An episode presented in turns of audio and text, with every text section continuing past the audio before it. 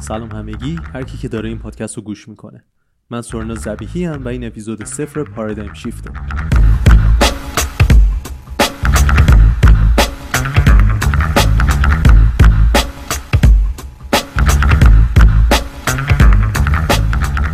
تو این اپیزود قراره از معنی و فلسفه پشت اسم این پادکست دلیل انتخاب عنوان پارادایم شیفت و هدف نهاییش بشنویم.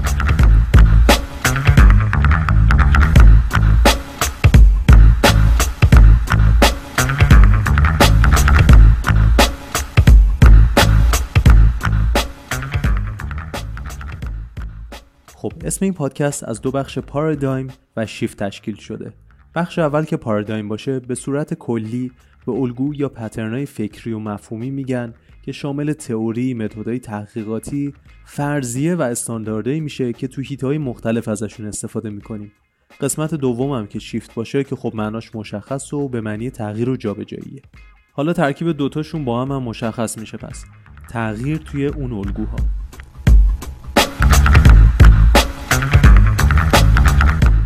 این مفهوم رو سال 1962 یه فیزیکدان و فیلسوف امریکایی به اسم تامس کون که متاسفانه اسمشو درست شنیدید برای اولین بار تو کتاب ساختار انقلاب‌های علمی یا The Structure of Scientific Revolutions اینجوری تعریف کرده.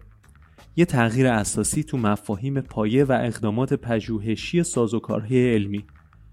آقای کون میگه که پارادایم شیفت زمانی اتفاق میفته که الگوهای موجود در یه زمینه علمی در برابر یه پدیده جدید ناکارآمدن و نیاز به یه تغییر نگرش درست حسابی توی اون روش ها و الگوها هست که پدیده جدید قابل فهم بشه. سادش یعنی اینکه یه جور دیگه ببینیم ماجرا. رو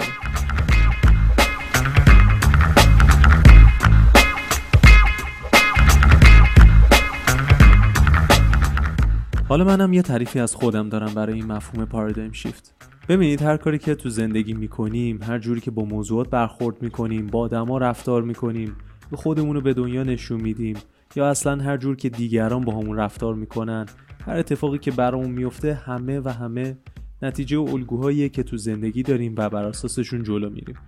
الگوهای بزرگ یا کوچیک مهم یا عادی همه یه جوری رو کیفیت و مدل زندگیمون تاثیر می‌ذارن. اگه هر بخش از زندگیمون رو بخوایم تغییری توش بدیم باید این الگوها رو عوض کنیم. بریزیمشون دور و یه جدید جاش بذاریم. یه قسمتش رو عوض کنیم و یه شکل متفاوت بهش بدیم یا حالا هرچی. تغییر اصلی از عوض کردن این الگوها شروع میشه. این همون کاریه که تو این پادکست می‌خوام انجام بدم. تو هر اپیزود چیزی رو مطرح کنم که به یکی از این الگوهای فکری تلنگری بزنه. باعث بشه متفاوت بهش نگاه کنیم و در آخر عوضش کنیم. برای ساختن شیوای فکری جدید. زندگی جدید خود جدید. من تو ما و اونهای جدید.